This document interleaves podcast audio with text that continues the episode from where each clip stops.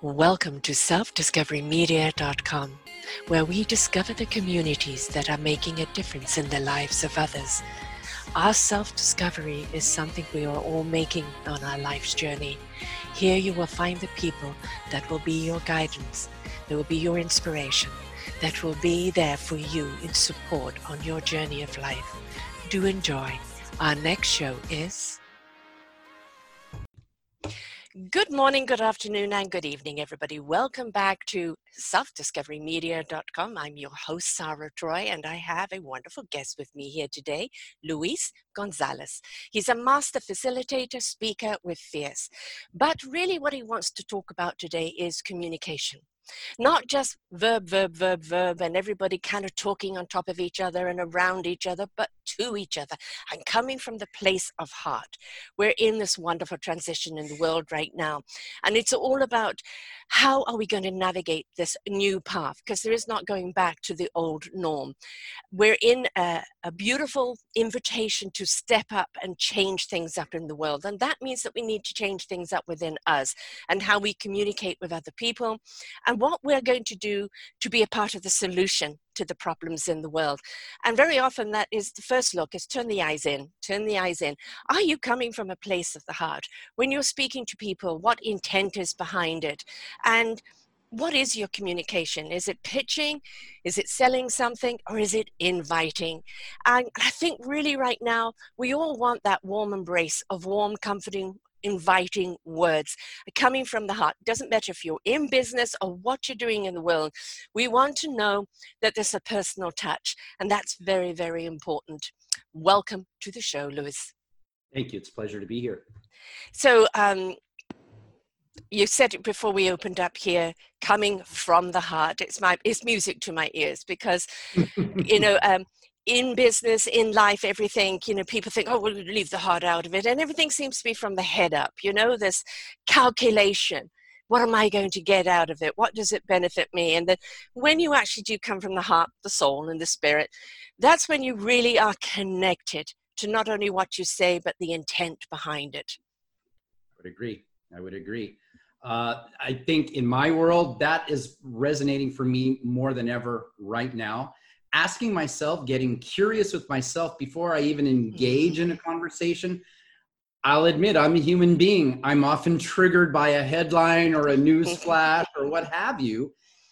Now in my life, I'm really trying to practice and learn to just stop, think about what are my thoughts, my ideas around whatever that is that's, let's just say, triggered me, for lack of a better, I'll just use that example now. Why is it triggering me? What is the source of that? Going deep within myself, interrogating my own reality around it, which would include, what are my assumptions? Mm-hmm. Do I have biases around an individual or a group of people or what have you? Really trying to understand that in myself, and then in my life, family members, people that I'm friends with still that may have different perspectives than I do on what's going on in the world. My gut instinct is to go in the conversation with the idea of I'm right, and yes. let me share with you why my perspective is actually the right one. And I'm really trying to understand now, intellectually understand that everyone has their own view of reality. But I really want to practice that and really understand that going into conversations, not from a position of let me share with you why I'm right or why my perspective is right, but more about help me understand how you see this and why, and tell me more about that.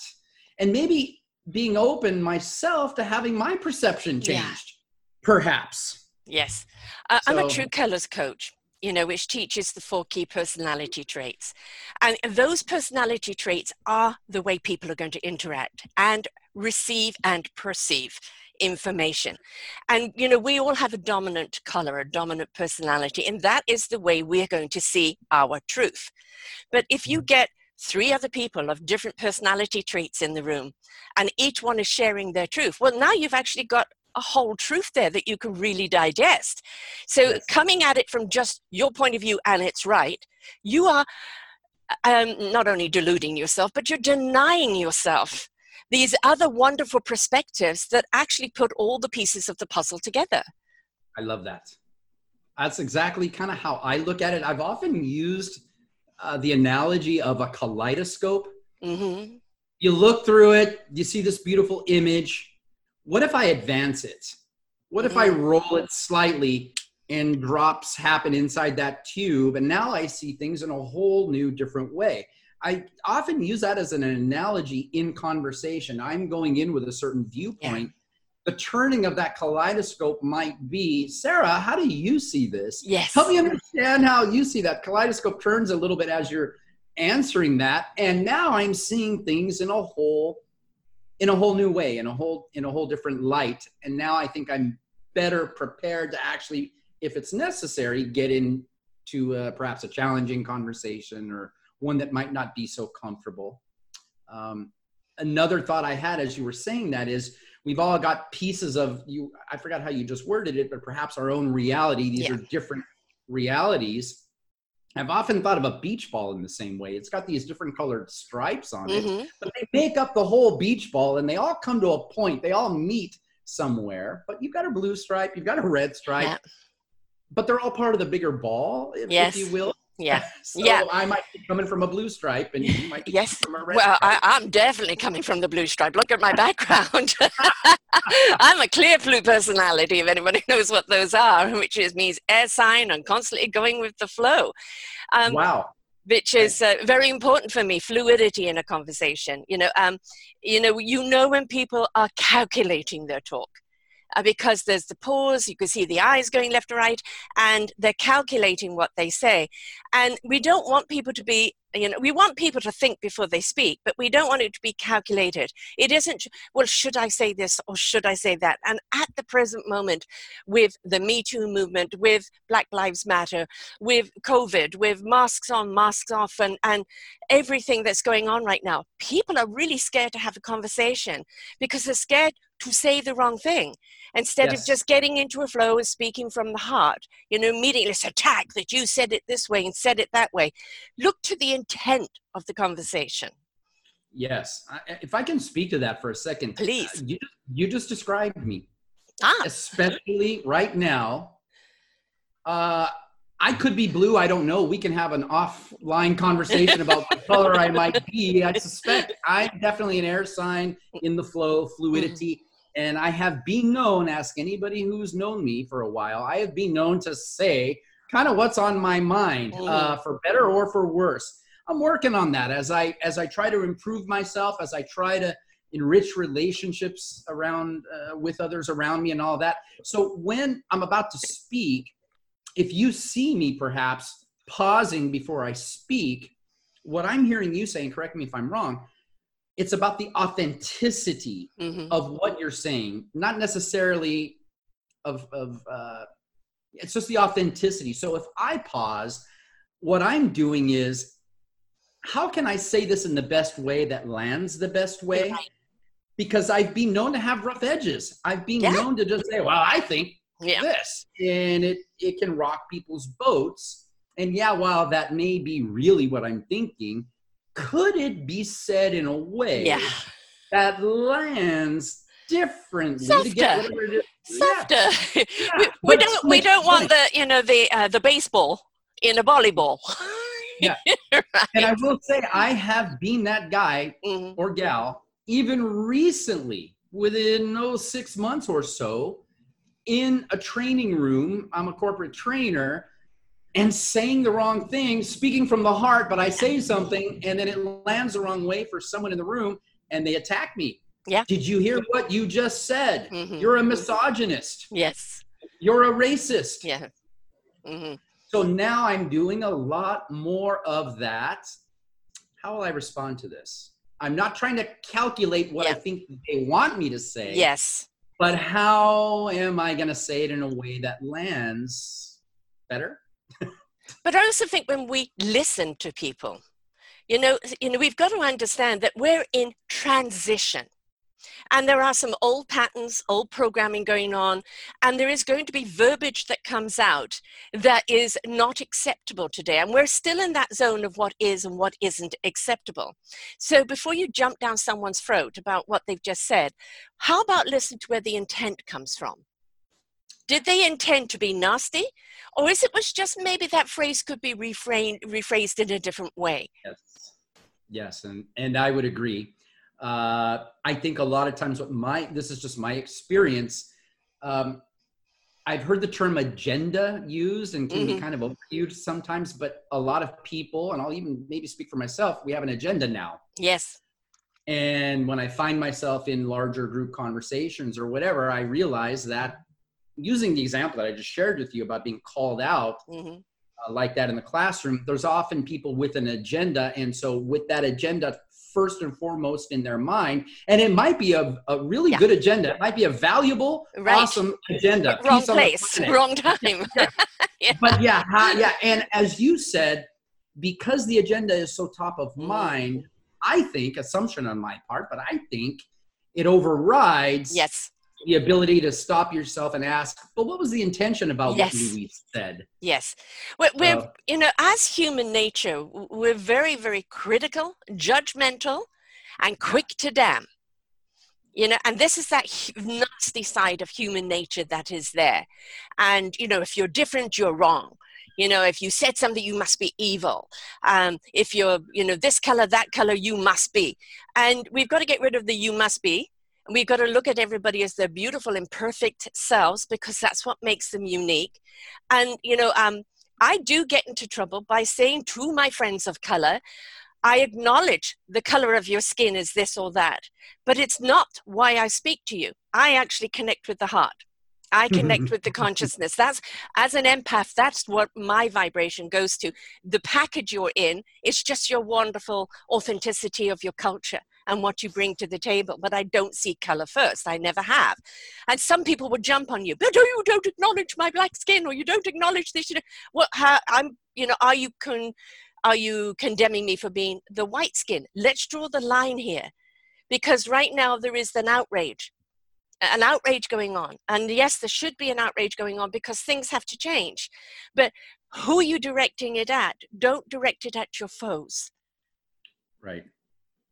I would agree. And, you know, talking about race as well, if I may go there. Yeah, we've already gone there. All right.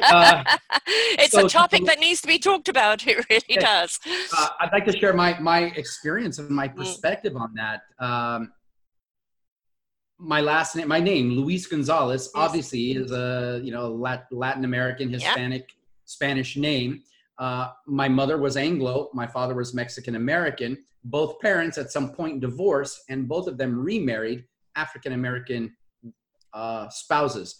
Oh, wow. That was interesting. And had children produced from that. So my brothers and sisters are a mix of Mexican, white, and black. I grew up... of chocolates, wonderful. Yes. So I grew up with my mother and my father since I was a baby, both telling me and my brothers and sisters, it doesn't matter the outside, it's the inside. How do people treat you is how you're, and how do you relate with them as a human being? And my mom used to always tell me, I don't care who you bring home. If you're in love with someone, if they're purple, if they're Martian, I don't care. Are they a good person, and how do they treat you? And so I was raised with that mindset. Yeah. I grew up in a place called Compton, California, which has become quite known now due to rap in the 90s and all that. But I grew up in Compton in the 60s and the 70s, when it was actually prior to that by 20 years. It was a mixed, multiracial neighborhood. And so I grew up in that bubble of an environment. And it wasn't until I got probably in my early teens, maybe a little bit earlier, maybe 10, 11, or 12, when I started to realize that not everybody thought that way. Right. And I became the subject of, I wouldn't call it bullying necessarily, but taunting and teasing because my mother was married to a black man. And so now race has come up to the surface. Yeah. And I have my perspectives, I have my experiences, and I have my thoughts and my beliefs and all of that. And I'm right now watching mostly the conversations take place from the sidelines. And if I'm asked to engage in those conversations, I certainly will. So I just wanted to just share that with you. My children are mixed of Chinese, half Chinese and half British. And, you know, here in Canada, there's been a lot of Chinese racism due to COVID, and a lot of attacks on the Chinese people because of it. And, you know, I was having a conversation with a white woman who was brought up near an Indian reserve. So she went to the Indian reserve school. And so she was the only white person. And so she got bullied for being white and different. I think what we're looking at, the problem is why do we persecute differences? Yes. What are we looking at? Seasons have different colors. Right? Mm-hmm. The flowers have different colors. Yes. Why are we so hung up on color? I get it, I've thought that too. And I've also, just from the way I look at life, I think like it's so obvious to me as I'm looking out my glass windows, life itself is diverse. Yes. It's diverse and it's wonderful. Absolutely. So human beings are just a reflection of that. We're following the material setup, how it's all set up. It's diverse. It's all natural. Yes, it's the way it's supposed to be. And how awesome is that? How boring would it be if we were all... Yes. So it's a perspective, I guess. Yeah. Well, I think it's quite honestly a fact, that human beings have chosen to look and pocket people in different categories. And, we've seen it with the elite and the middle class and the poor class and the this and the that and the uneducated. We love to label. We love to label and put people in that little box and say, don't leave that box, right? Yep. That's what you are. That's all that you will ever be. And what they haven't taken into account is the heart and the human spirit and the conscious soul of the channeling of the wisdom. And when we take that into it, we realize we are so much more than the vehicle that we're in, or the poverty we may have been brought up in, or the lack of education, or the lack of health. We are so much more when we choose to step into spirit. And if we look at people more from the heart and the soul of who they are, and in the spirit that they present themselves, we would truly see ourselves as an enriched human society. But we don't. We look at people in judgment and in criticism. And this is a huge human flaw that really needs to be rectified. And I wonder on that note, is it the way we're hardwired? Is it the way that human society has in the last few hundred years or however many years? Thousands of years, really. It's always been divided. Yeah. And then we compartmentalize. I do it. Mm-hmm. Okay, this person belongs in this category. Then comes up the idea, we don't have to go there now, but of intersectionality. Black woman, lesbian. Yes. There's all these layers. And so what it leads me to then what is identity? It's so diverse. Yes, I know. and I think, from my learnings, it is, we've lived such a human life, the survival, at all costs. Yeah. And we've now in the last definitely 6 to 8 years been awoken in our consciousness, and we've been awoken to the fact that we are energy and that we're made of energy particles and that we can relate with each other on a higher plane, and we can step into that higher consciousness that is beyond the physical. And as we wake up to that consciousness, we have a better understanding of what is right and what is wrong and the way that we really need to address each other. But we're in that transition right now of learning. And so the way it's always been was human survival. But that in itself just was a perpetual of killing each other over and over again. Now we're into that frival step of stepping into heart, stepping into conscious, looking at each other as the nuggets and the gifts that we are, and realizing that is where the true worth and the true enrichment is in life. Yeah. To me, where we're going with this conversation now, that what you just said leads right back to how we started this conversation with the idea of conversations and communication. How do you see it? What's your experience? Yes. What has made you become who you are today? Yeah. I'm sure there's layers of good and not so good and all kinds of experiences that have made us who we are and what we bring to the table. And that tells me that my compartmentalizing is just this mental trip that I play with myself. Yeah, well, it's patterning. We've got to understand there's the hard drive, the hard wiring that makes the body work, the heart pump, the blood flow and everything. And then there's the software, which is the programming. And we've not only got this lifetime programming of society, religion, government, schooling, we've got the DNA programming, and we have the ancestral programming. So, you know, we're not going to just do this, oh, this is the way we do things now, and it's all going to be changed. In order to delete old programming, we have to insert new programming. So we're in the era of relearning, reverbing, reprogramming ourselves, and putting in what we know will benefit not only ourselves, but human society.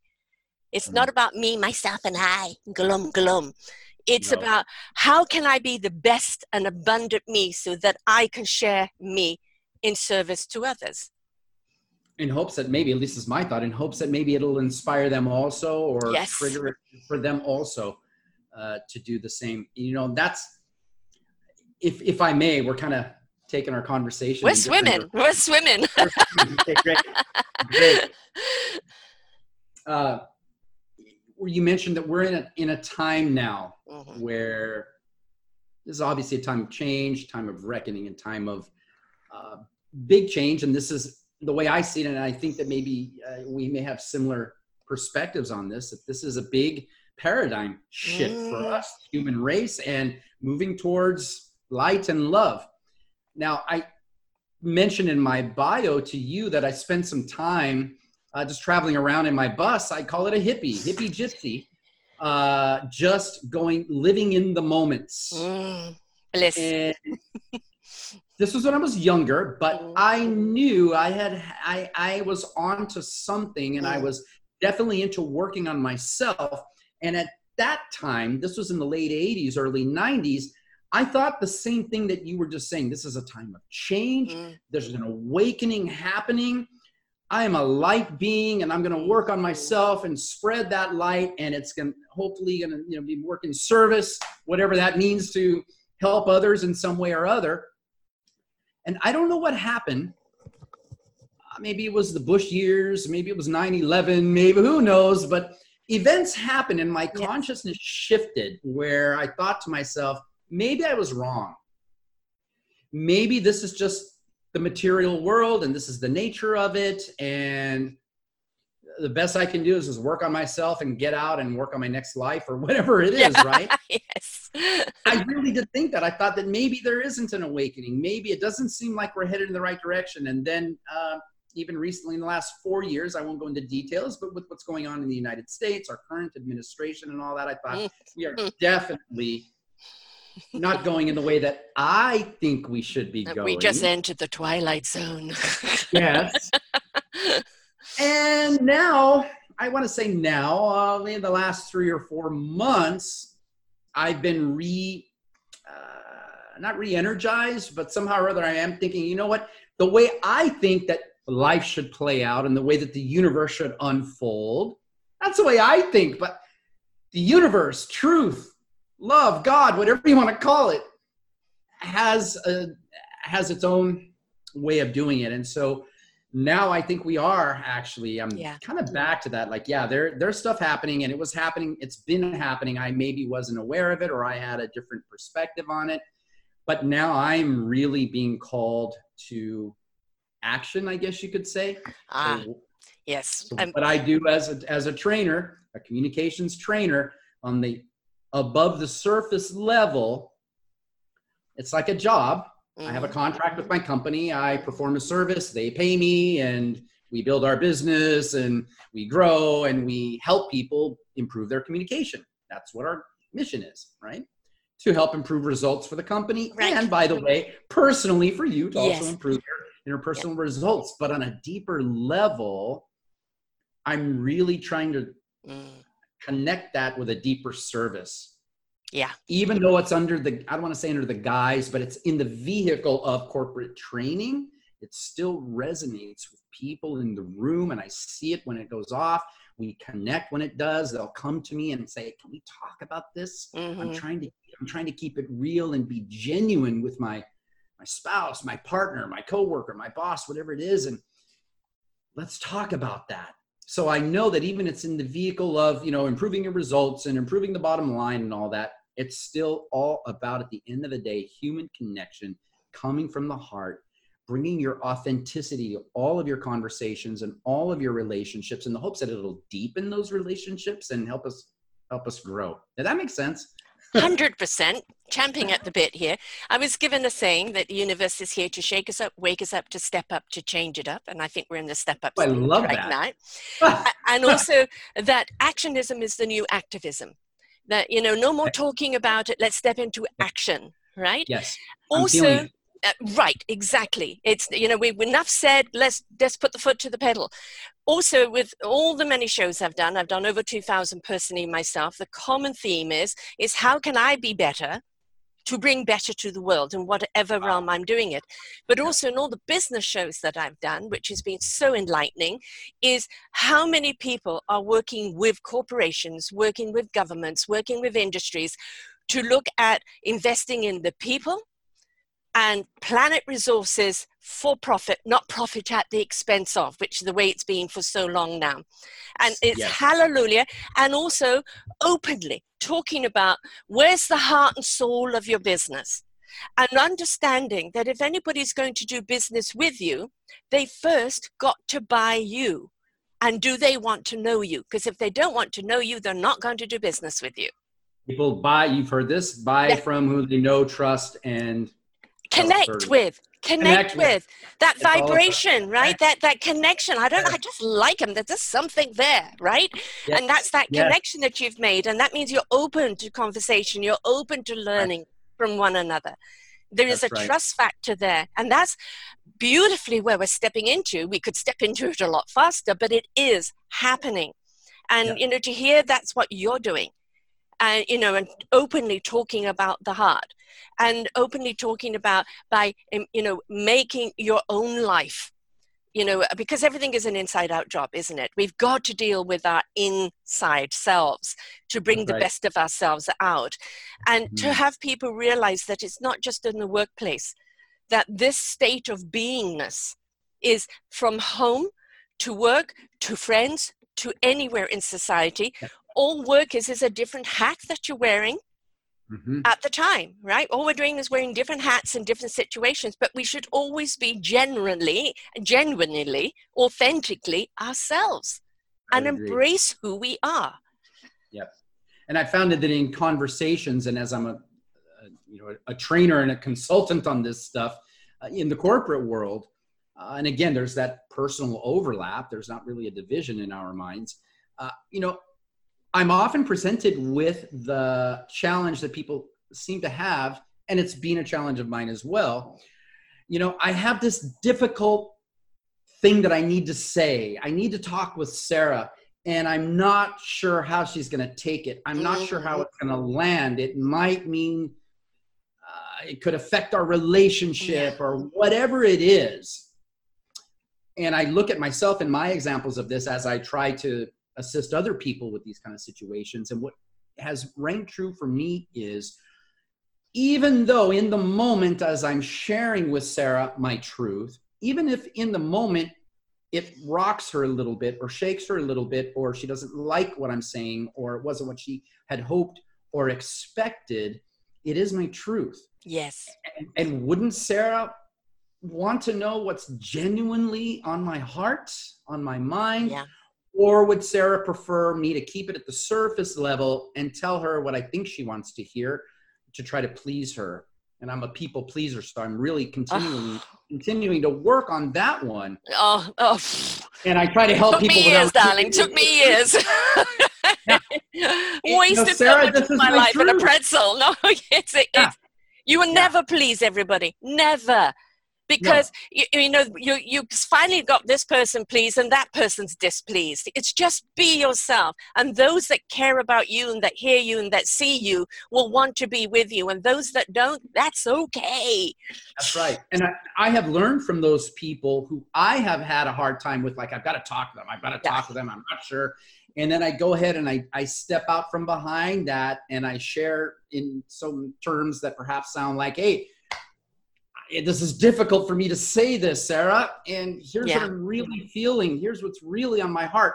I've had those people, and I'm using you as an example, people in your position right now as I'm talking with you may come back to me, and this is what I've learned from them, where they've said, you know, Luis, wasn't what I wanted to hear. That wasn't what I hoped to hear. It wasn't what I expected to hear. You've given me a lot to think about. And thank you so much for being authentic and genuine. I get that this was difficult for you to come and share this with me. And man, let me give you a hug for having the courage to do that. Yeah. And yeah, you've given me a lot to think about. Not sure how to handle this. Yeah. I need to go and digest it. Yeah, exactly. Yeah. But you know what you've done? You've given people permission to step outside of their own limited box, to be free to speak to something, and to look at that honesty and be grateful for it and go, well, if he can have the courage to be honest, surely I can. Yes. And then that works for me because I learn from other people. Yes. That I've got to do this. I've got to do it. Yeah. You know, and I think to myself, okay, let's say, for example, I need to talk with Sarah about something and I'm not sure she's going to handle it well or whatever it is, right? Well, let's say I don't. Let's say I decide to just hold back and not say anything and just carry on. What's the risk of that? What's the cost of that? How does it affect me? How does it affect my peace of mind? Yeah. Does it keep me awake at night? Am I holding on to it? And does it later manifest into a physical kind of a thing? Yes. And what does that say about my relationship with Sarah if I'm withholding something that probably really needs to be said? Wouldn't that, I'm talking to myself, wouldn't that enrich the relationship if I was able to do what I just said a minute ago? Sarah, this is difficult for me to say, but I got to say it. It's my truth, it's my heart. Wouldn't that enrich the relationship? And so that's the conversation I have with myself that prompts me to say, yes, you got to do it. And you know, the thing is, by not doing it, suddenly there's a tension feeling. There's an elephant in the room. And then, you know, that little crack starts happening and the earthquake starts splitting. And it gets to a point that you can't have that conversation anymore. It's too far gone. Yeah. And, you know, I have found that if I needed conversations with people, there's certain people you can't speak with because they're going to go on the defense all the time. So what I have found is take the time to write. Now, the beautiful thing about writing it out is that write out what's in your heart, how you feel, then reread it. I can delete that. I can say that differently. I can do this. I can do that. Where's my intent? You get rid of the angst from it. And then when you send it, the person's going to read it. They'll have their initial reaction, then maybe read it again. And then when you do come to the conversation, that initial thing is over with. Because if people are going to be on the defense, they're being guarded, not because of you, but because of themselves. That's right. Yes. I like that. And I like how you describe how you write it down. And then it almost seems to me cathartic in a way that you're able to kind of dump it out on paper without sending it. Yes, or anything. Don't press send. don't click send. Done that one. And you know, revisit it later when you've calmed down. And then you go and look, you know, I can get rid of that and get rid of that. What do I really want to say here?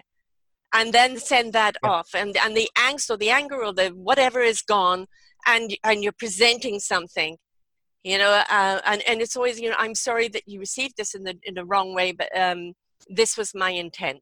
This was my intention, yeah. And the thing is, you can't do anything about the other person's reaction. If it's come from an honest place with you, you're owning your space, right? They have to own their reaction. But this is why I like to kind of write, because then they can go into their reaction and then digest it and have another reaction before we speak. I like that. This is speaking to me right now because if I may share personally what I'm working on personally right now, and it's a big challenge for me, lessons ahead, I'm sure. I'm a very passionate person. You're seeing a toned down version of me right now. Oh, be passionate, Diane, be blue. All right. I'm passionate. And that's what makes me a successful trainer in the classroom. I'm passionate and I can connect with people. Now, the downside of that is when I'm communicating, and if you tell me something, and I don't want to say triggered too many times. I've used that word already, but it sparks something in me, and we're emotionally hardwired as human beings. What I'm working on right now is doing my best to sit with those emotions, but not have those emotions be a roller coaster, woven into what I'm telling you. Right. So because I've done that and I get passionate. No, yeah. Sarah, check it out. This is, you know, and you're like, whoa, whoa, whoa. And then now. Back off, mate. People who know me know that's me, but people who don't know me, I'm trying to really be aware of that. Like, are they going to see me and interpret me and box me, label me as a hothead, a live wire, a lot of rough edges that need to be smoothed out? Or do I want to be seen as an effective communicator that can say what's on his heart and on his mind without all of that emotion? And that's a challenge for me. So, well, you know, I always say tap into your emotions, but don't become emotional about them. There we go. Right. And, you know, I'm a very passionate person and, you know, I have a show called, you know, Sensual Expressions.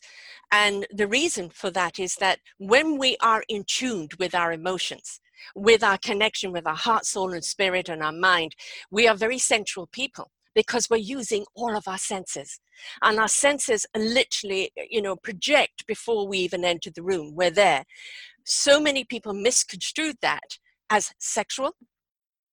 Instead of central, or that you're tuned in. And a lot of other people look at it and go, oh no, that's too much to me, because they're so shut off in so many areas. So what you're doing and what I've had to learn to do is adjust the volume. Right? Where is my volume going to be on my passion? Who can I let loose with? Who can I really just be myself and let the passion out and let it fly? And where do I kind of adjust the volume on other people? And it's not me not being authentic to myself. It's just me adjusting my volume of all that I am to the level of people's receiving me. I love that analogy. That's actually very helpful for me right now as I'm sharing with you what I'm working on. It's about a level, because the challenge for me was, you know, I can't separate my emotions. No. And this is who I am. Yes. And I've had people tell me throughout my life, even recently, no, Luis, be who you are. That's why we love you. Yes. And I still piss people off sometimes. Yes. Because it comes out. So that's the volume works for me. What volume do you need to have it at? Yeah. Well, the anecdotal, according to who you're with, is where you can go. And sometimes, you know, you could start off low and you can see, well, they're in the groove with me. I can go higher. And I can go higher, and then you can reach that pitch without them feeling shocked. Because I know that my energy can be too much. Other people who feel, I feel your heart, Sarah, I feel it. And to other people, it's like, oh, it's a bit too much. And the reason why it's too much is because literally they have not ignited their own heart, soul, and spirit yet. They're not tuned in, and so it comes as you know, like if you put your two hands together and you push, but you keep your hands still, you can feel the force building up. And when you come on too strong to people, they're feeling that force because they've got things that haven't been switched on yet. So if we come at them slowly with the slow volume and we turn it up as we open them up, you know, then they start feeling things they haven't felt before. Oh, this is actually pretty good. I like this. I've been so guarded all my life to keep it down and not show that emotion, but I like this emotion. So you're actually helping people discover their own emotions bit by bit, but it's knowing your audience. Yep. That's it. That's key. Mm-hmm. Yep. I'm working on that. That's helpful for me. Thank you. We turned into a coaching show. I know, right? Very valuable conversation for me now. And for all of us, I mean, you know, let's go back to the state that we're in right now with all the movements that are out there. We've got people that are very passionate about it. I've had people here on air, people of color who have been very passionate about it, and they have every right to be passionate about it because they're tired of being persecuted. And that's their right. As long as they don't become derogatory towards anyone else, let them speak their passion. This is the platform. And but this is where we need to, you know, sometimes turn that volume down of how much of this activism, you know, is about angst and anger. I understand the anger, but we also know anger ends up bringing out the guns. It's we need clear heads right now. We need hearts ignited. We need people to understand and step up and be your allies. So therefore, keep that volume at invitational, because you want to invite people to join you. You want to invite people to be comrades with you.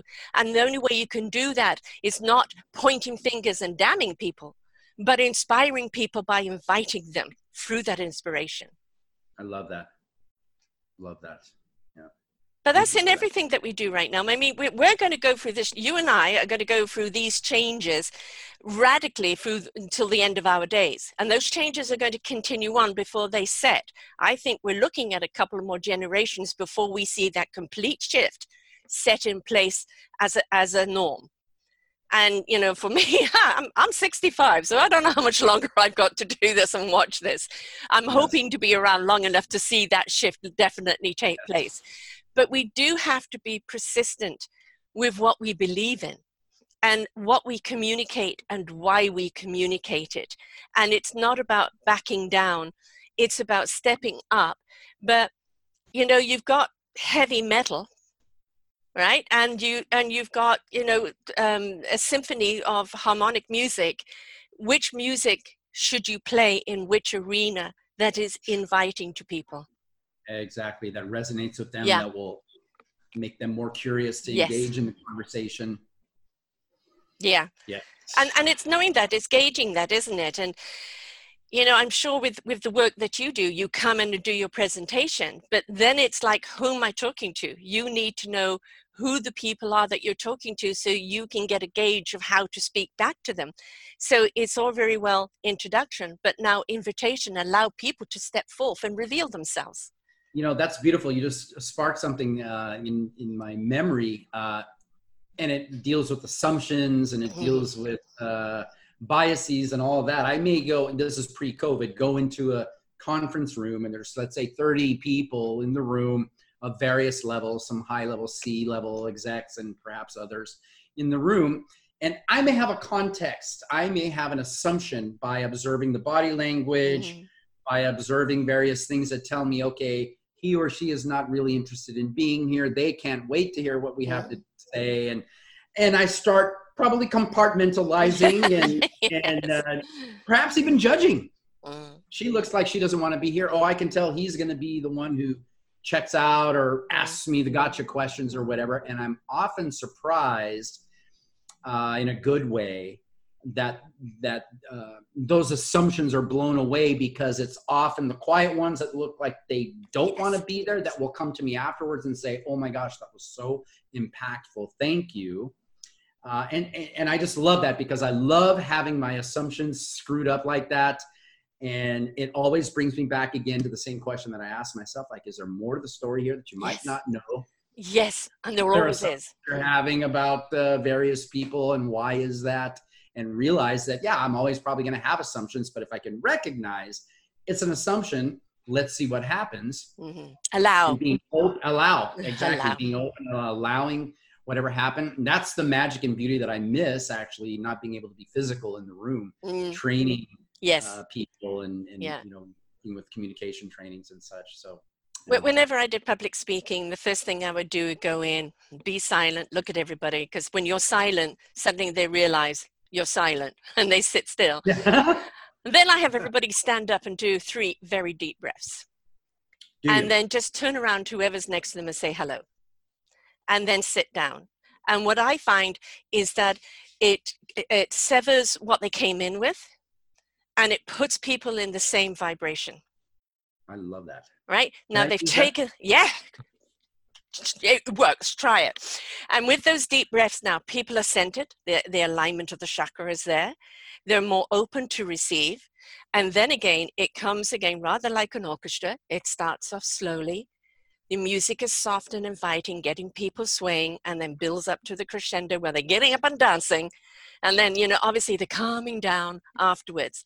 And if we follow the rhythm of life, the rhythm of music, the rhythm of dance, and we do the same in the way that we're doing our work, we will find people will step into that rhythm naturally, because it's part of our nature and want to be a part of the rhythm. And you'll see people that normally would never participate, participating. That's right. I love that. This is beautiful. I'm glad we're having this conversation. I don't do too much public speaking anymore because I'm doing this all the time. But I prefer, you know, the intimate room. And I like people to ask questions, you know, I do my thing and then it's interactive. I don't like the big arenas because I find them impersonal and there's too much static as an energy reader that, you know, you've got too much conflict there. And I think it's also, you know, if you are a person that is communicating with people, is choose your stage. You know, do you like the big auditorium? Do you like the small intimacy? You know, where do you thrive best? And stick to that, because that's where you're going to get the best results. Yep. I would agree. You know, this brings up another thing too, as you're talking about this, as you just mentioned to me, what's your best, or what stage, do you operate best on and all that. Right now, that stage is not able to be happening for me. It's Zooming. It's Zooming. Yes. And there are pros and cons to that. It's not my favorite. I mean, I'm enjoying connecting with you here, but I would much prefer an in-person. Yeah. I don't know if we'd be able to do that anyway, because you're in Canada, but you know what I mean? Yes. And then that brings up the thought of, and maybe we can talk about this now, that there's, and this is life. See, I was talking about this with some friends last night. There's immediate right now uncertainty about stuff, for sure. Huge. We don't know. Tomorrow? In the bigger scheme, that's still a truth anyway. Yes. It doesn't matter. If things were running smoothly and we were all just carrying on right now and there were no major catastrophes. It's still uncertain. Yeah. You still don't know when your last day is. You still don't know what life is going to bring. But back to your original thought, you know, where is that stage for me and all that? I love the human interaction. I miss that feeling of the vibe. I'm also an empath, and so I need to pick up on those vibes and all of that. A little harder to do on a platform like this, but it can be done. But it brings me back to this uncertainty. And that's another thing I'm working with now, trusting in the perfection of the universe, and it's all playing out according to how it's supposed to play out. From my immediate vision, it may seem awful, but in the bigger vision, in the bigger picture, it's all perfect for our unfolding and coming to love and all of that. And yet I'm a human being in this incarnation, and there's uncertainty, and it's a little unsettling. Yeah. I'm working with that right now. Step into your cosmic self. My human self, knows that there are the daily challenges and I've got to get through that. But my cosmic self, I know that the changes that we're going through right now are designed, and they're designed to take a long time, because if it was all over now, changes were not set. You know, we can't reprogram people that quickly. So changes are going to have to take place at least at 18 months. Before we start seeing a new norm and people settle into that new norm. So we're going to see this disruption going on and this uncertainty for at least an 18-month period before we start seeing a settling of somewhat of the dust and being able to kind of navigate with a little more assuredness. I'm glad of that, because I know human nature, having worked with it for so long, that until patterns have changed over and over and over again and reset in, old patterns will constantly keep coming up. Yeah. And, I'm sorry, when you look at North America right now, this complete denial of COVID, again with the Black Lives Matter, cops shooting and killing, even though they're under the scrutiny at the present moment, when we're looking at the person in office and the Gong Show, when we're looking at all that disruption in the Celtic runes, it's called Haglas, disruption. Huh. And before you can have clarity or creativity, you have to disrupt. And you're in that disruptive stage. So instead of looking at it in a state of panic or a state of fear, look at it as an opportunity to create what works, what is the solution, what will benefit the country, what will benefit you, because this is the canvas that you can paint right now. That's right. That, if I may speak to that personally, so you've got the grander scale, right? Or the disruption before you have some clarity and can repiece things back together in a different, perhaps better way, different way anyway. That's also for me personally as well. So you've got the macro and the micro, same thoughts of what you were just expressing. And when this pandemic first hit, let's say back in March, when I was told you won't be traveling anymore for the foreseeable future and we were quarantined, okay, I'll probably like everybody else. The first or second week, I was like, okay, this is weird. What is this? My whole life is being disrupted, all of this uncertainty. What do I do? And then everything just kind of settled. Yeah. And as you said, I didn't look at it quite as a palette, but I looked at it as, wow, what a perfect opportunity I have. Everything has just stopped. Yes. And now I can rebuild my life, reconstruct it how I want. Yes. And I did it. Can I share with you that? Yes, yes, please. I was what is often called a road warrior, although I don't like that term. I don't own that term, but that gives an indication of what I was doing. I was traveling around the United States mostly, and also Latin America and Europe, doing these trainings that I do with regard to effective communication.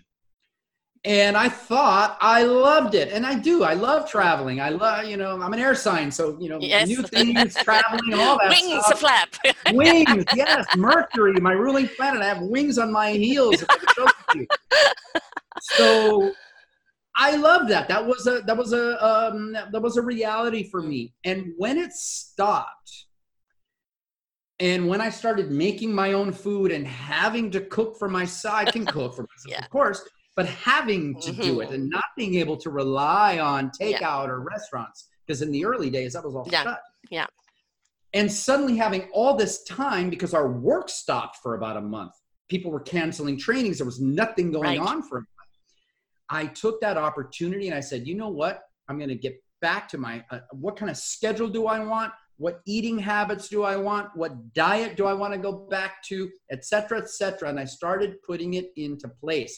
Speed up the film to now, present day, 4 months later, or whatever it is.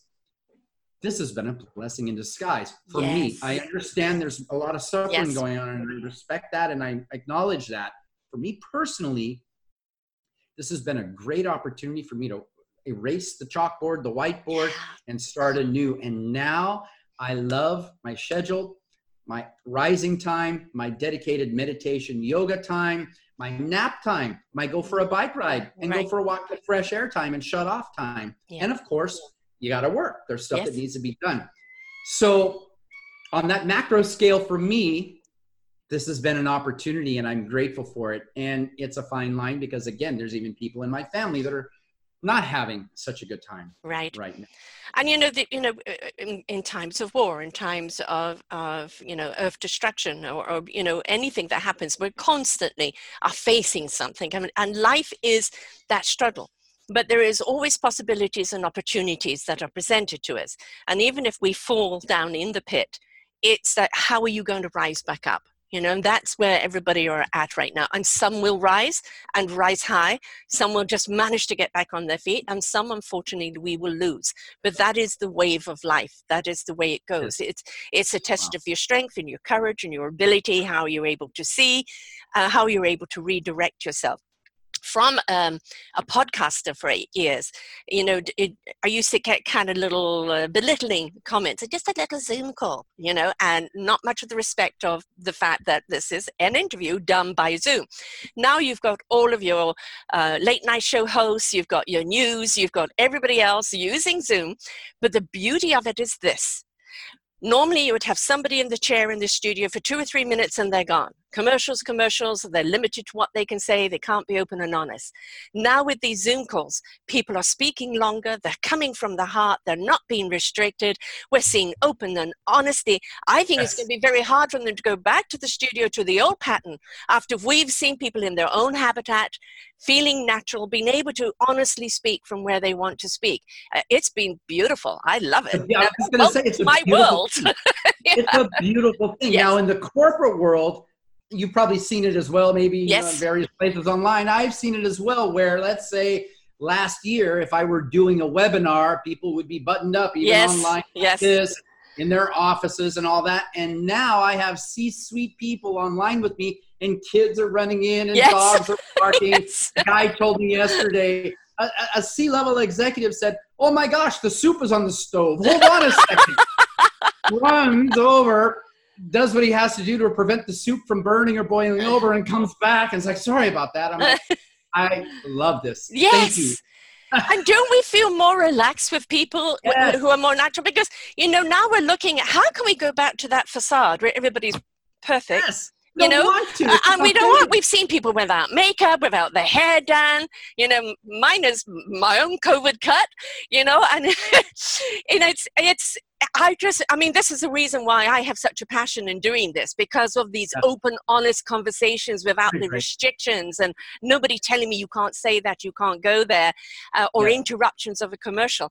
You know, we get the open, honest conversations, and when people listen to them, they go, that's what I want to say, or that's what I want to hear, and that is really valid information that I can actually apply to my life. Yeah. And then the trust comes from yes. there, the trust built. Then the relationship is yes. a little bit deeper. Yeah. And you know, you'll probably go back to traveling somewhat, but probably nowhere near like you did before, because so many industries now are looking at, you know, to an awful lot of their people, stay at home. Work yeah. on your own schedule. As long as the work gets done, I don't care when you do it. Yep. Yep. Right? Now, I think what we're looking at now in the sense of importance, you know, with CEOs and CFOs and all of these people were considered the important and the elite. This whole COVID thing has now shown the true heroes, the bus drivers, the forefront, you know, paramedics and nurses and doctors, the shopkeepers, the stocking of the shelves, the cleaning of the streets, the janitors, grocery deliverers. My son has a restaurant. He's been open all the way through this, even though he was losing money, but doing it to provide for his community and to provide some staff at least an income, even though he had to let a lot of people go. He's made no money from it. It's cost him. But what it has been is an investment in his community. And now that everything is coming back, and he had a snapped Achilles heel and is in a plaster cast doing this. So, you know, that's dedication. But that also, I think, is the difference. We have seen who has stepped up, which organizations, which small communities, which restaurants, people making masks, people changing their industry machinery over to do this and do that. We've also seen the people who have gouged. Now, when we're all kind of going back to kind of business again, who are we going to go to? You were a profiteer during this. I'm not going to do business with you. This has really shown a spotlight on everything that you just mentioned. Who mm-hmm. and what companies, what organizations mm-hmm. are stepping up, are thriving, or are taking on the challenge to better, even corporations, to better yes. themselves. Yes. And which ones are offering the lip service. Yes. Who's offering the lip service. Etc. And who's in actionism? Yes. Yes. Yeah. It's although it's troubled times, and unfortunately, especially in America, you're going to see a lot more deaths because people are just simply not getting it. And maybe that's the way America has to go right now, because, you know, sometimes you can't fight the cycle. You can't fight this. You just again have to go with the flow.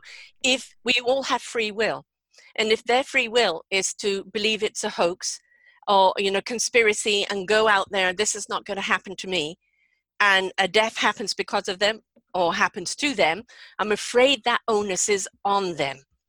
And all we can do ourselves is use common sense. We've been asked to wash hands, wear masks, and keep our distance. Is that a huge sacrifice? Adjust the way we do our business, adjust the way we live. You know, we haven't got drones coming over and dropping bombs, or people bashing through our door shooting us. You know, we've got to look at the blessings that we do have and what we're really being asked to do, but also look at how it's brought us together. That's have right. we ever seen in the world where everybody's gone through the same thing at the same time? Never. I said the universe was going to bring us something this year to unite us. I didn't know it was going to be this. Wow. But boy, has it united us. You had that inclination. Oh, I knew 2020 was a united coming. One. Yeah. Yeah. Something's coming, but you had no idea it was going to be. No, I had no idea what, but yeah. This is, you made an interesting point, because I have, you know, friends around the world that I'm in contact with, and it's interesting, from India to Mexico yes. to yes. Brazil to Hong Kong to everywhere. It's like, at some point we've all been on lockdown. At some point we've all got this uncertainty. This is on a global scale. So and this is the time to converse with people, to open up the conversation. What are you doing about it? How can I help you? Do you just need a chat, just to offload and a pep talk right now, or a support talk right now? I think it's through this wonderful medium of Zoom or however else you want to do it, we can reach out to people and give them our time. Our time. Isn't that a brilliant gift? So this is also one of the benefits of what on the outside might seem as this big disaster, but if we look a little bit deeper, all these little valuable things that are happening as a result of the bigger, what we call disaster, it's really changing us in a very deep way in the way we interact, the way we look at ourselves. And it's going to change in the way you are going to do your business, how you're going to communicate, in which way you're going to communicate, you know, the dialogue that you're going to communicate. And that's also what's beautiful, because if we get stagnant in what we do, we get complacent and we lose the heart in it. So having the shakeup and having to relook at something, you know, the way I speak or how I feel, how I present, it keeps you in tune with who you are and what your core message is. Yes. Resonates with me for sure. Brilliant times. It's, you know, when we look at wars, we see incredible innovations come out of it. But so many people had to die for it. And this seems to be the cycle of Earth, you know, and Earthlings. And, you know, this is where we have to go with the flow. And if we fret and get anxious and get angry, who's benefiting? Certainly not you and nobody around you. Right. So, right. You know, learning to communicate not only in business, but with ourselves, you know, that the dialogue with yourself is also huge. That inner doubt, that inner hate, or that inner this and that is most certainly going to reflect out. So, you know, I always used to tell my clients, mirror talk. Go and have a good long conversation with the mirror and see if you can pull the wool over your own eyes. You can't. I do it. I do mirror talk. Did it the other day. And if I can share one quick thing with you, what I'm learning to do now, a shift for me, I'm 58. So I'm not a spring chicken either. Been working on myself for a long time. And there's so much more work to be done. But that's what keeps us alive. That's what, you know, what is there to explore? We're exploratory creatures. Yes. It's always about, you know, what else is possible? What if we could do this? What if we could do that? And that's what gets us up every day. The unknown, and where can we go today? What's the adventure? And, you know, as I said, I'm 65. And it's really only in the last 7 or 8 years that I've really come into full self-discovery of myself and allowed myself to be who I am without apology and without trying to please everyone. As Popeye says, I am what I am, right? Yep, and I remember that. And that's where I'm at now. Maybe you were there 8 years ago, and now that's what I'm working on. With my mirror talk, I just stopped probably about, I don't know, within the last 6 months, I just stopped chastising myself in the mirror. Yeah. I used to look at myself and say, what are you doing? What was that about today? Why did you say that? Why did you make that decision? You could have done a lot better. Now, I'm just having a conversation with myself. Where did that come from? Right. What were you afraid of? Yeah. What can you do different next time? How can you do it differently next time? And then that just shifts. Yeah. Just shifts it. It's still my growth. I'm still working on myself, but it's, I don't know. It's positive. You realize what's old patterning? And, you know, where did that come from? Oh, that's been around for a long time. It doesn't serve me anymore. Delete. Yeah. What am I going to put in its place? And, you know, I know that it takes 8 positives to undo 1 negative. So if you add your negatives in the day and you look at 8 positives for each negative, and the positives can be gratitude, you know, positive affirmations and love and etc. But if we look at that, you know, the old elastic band too, a negative, your brain's going to register, ouch, that hurts. Say something nice and stroke your hand instead. Oh, I prefer that. I love that. Little things you can do. I mean, I still beat myself up. And then I go, well, what's the point, Sarah? You are who you are. And people, you know, as they say, I'm not everybody's cup of tea, but I'm somebody's strong cup of black coffee. And, you know, take me or leave me. I am perfectly right. I'm not going to be offended. Yeah. and you're fine with that. I'm fine with that. It took a long time to get here. Yeah, long time. And now I am fine with it. Many people love strong black coffee. Yes. And we realize there are others that don't. That's okay. Excuse me. Yeah. Sure. Sorry. Thank you. Not COVID. Allergies. Dust. Yes, that's definitely. They're painting outside and power washing. Yeah. And I think, the moment that you look at yourself and go, I'm not perfect. But to be perfect, imagine how much pressure that would be. To have to be perfect every day. When you embrace those imperfections and realize it's part of your uniqueness. It's part of who you are. And there are always things you can polish up. You can't have the brass and the silver without polishing it up, right? And it's just maintaining oneself. And that means maintaining that self-love. Yeah. And for me, chastising myself or being critical of myself and all of that, okay, I've toned that down a little bit, but I still need to look at myself. But what's changed for me is I now look in the mirror and I end it all or wrap up that conversation with myself by saying, you're awesome. Yes. You're beautiful. Yes. You got work to do, but you know what? Look how far you've come. Yes. This is great. Yes. Yes. And the 98% shows that I do are people who have gone through a process in life. Maybe they've had a cosmic 2x4 or just a nudge, but they've had that redirection. Cosmic 2x4. Yeah. Oh, many people have had the cosmic 2x4. Me, quite a few times. Got concussion. Now, believe me. Okay. The point is if we're willing to go through the process, we discover how strong we are, how courageous we are, how much ability we really have, how flexible we are. And when we get to the other side, when we step into our awesomeness and we go, thank you for that journey, because I truly know who I am now. I like who I am, I like who I stand for, and I like what I'm here to do. But you've got to be willing to go through the process to get there. And that's where I drag my feet. But and then I realized, but you have no choice. You're an air sign, darling. Lift those feet up and fly.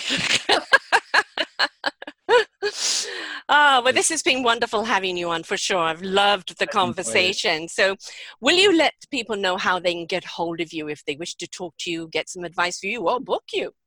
Yeah. Well, we were talking about conversations, and this is not a pitch or a plug for my company, but to take a deeper look into what I was talking about and what I do in terms of the communication skills. And if you want to talk about that, I work for an organization called Fierce Conversations, just like it sounds, fierce. And the website is Fierce Inc, I-N-C. So www.fierce, F-I-E-R-C-E-I-N-C.com.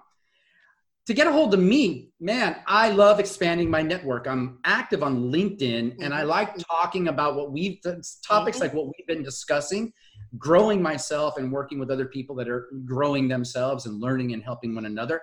You can reach me at Luis, L-U-I-S, at fierceinc.com, just the same as my company website, F-I-E-R-C-E-I-N-C.com. Luis Gonzalez on LinkedIn. Just dial up, do a search for Luis Gonzalez with an S on the end of Gonzalez. I'm one of the 1% with the S on the end. Find me on LinkedIn. Connect with me on LinkedIn. Let's continue the conversation there. So those are the three ways that you can contact me. I'm not very active so much on other social platforms, but I am on LinkedIn. And I have to say that LinkedIn has really changed over the years. I didn't used to like it, but it's become so much more interactive now and friendly. And I met you on LinkedIn. Yeah. And it's it's like, but there again, don't just go on and post and ignore. It's about participation. The conversation starts with a comment to what's been posted. And then there's a response to the comment. And then you go, oh, I like where this is going. Let's have a conversation. Yes, so it is a participation and an interaction. Yes. And that goes with anything in life. Nothing comes Amazon delivery to your door. You have got to actually participate and interact with people to get to know them. And there's some awesome people on LinkedIn. And it's not all big business. There's an awful lot of people just doing some wonderful inspirational things like, sharing kindness every day, a smile every day, meeting people every day. And it's wonderful to see. Yep, I would agree. And I've met some awesome, awesome people. One lady in particular, Sarah Troy, I think is her name, who I've come Moi? Sarah, it's been a real pleasure. I hope this has been a valuable conversation for someone who listens to you. I think it has been, most certainly, because we talked about so much and, you know, openly and honestly about what's going on in the world, what's going on in our lives and adjusting. And, you know, it's okay to have flaws. You know, please stop trying to be perfect. By whose expectation are you trying to be perfect? The gift of who you are, your beautiful instrument, learn to play it well and bring it to your orchestra of life. That's all you're responsible to do. But don't constantly keep changing your instrument for somebody else's ears. Step into your instrument, play it well, and the people who love that instrument will be eager to listen to you. You're speaking to me now. Thank you. This is for me. It's for other people too, but yes. I'm receiving this message. Thank you. Good. Be yourself. Shine bright, right? Well, it's been a wonderful conversation. I've truly enjoyed it. Thank you so much, Luis, for just, you know, being open and honest and, you know, no agenda here, you know, just open, honest conversation. It's wonderful to have, and I'm delighted that we managed to get together to do this. And thank you so much for sharing. I enjoyed it. It was a pleasure as well. Thank you, Sarah. Let's continue our conversation at some other point. I'd look forward to that. Absolutely. Folks, remember, conversations are important. Intent of the conversation, the words of the conversation, is the conversation coming from the heart? You know, this is the time to really kind of look at our verbiage and how we're communicating, who we're communicating with, but to understand conversations are needed in every aspect of your life. And if you're needing to find a conversational skill, reach out to Luis. Until next time, folks, bye for now. We hope you enjoyed the show. We look forward to bringing you more shows. Please go to selfdiscoverymedia.com/shows and you will see the incredible lineup of genres and shows that we have for you. We are here to make a difference in your life. Thank you for listening.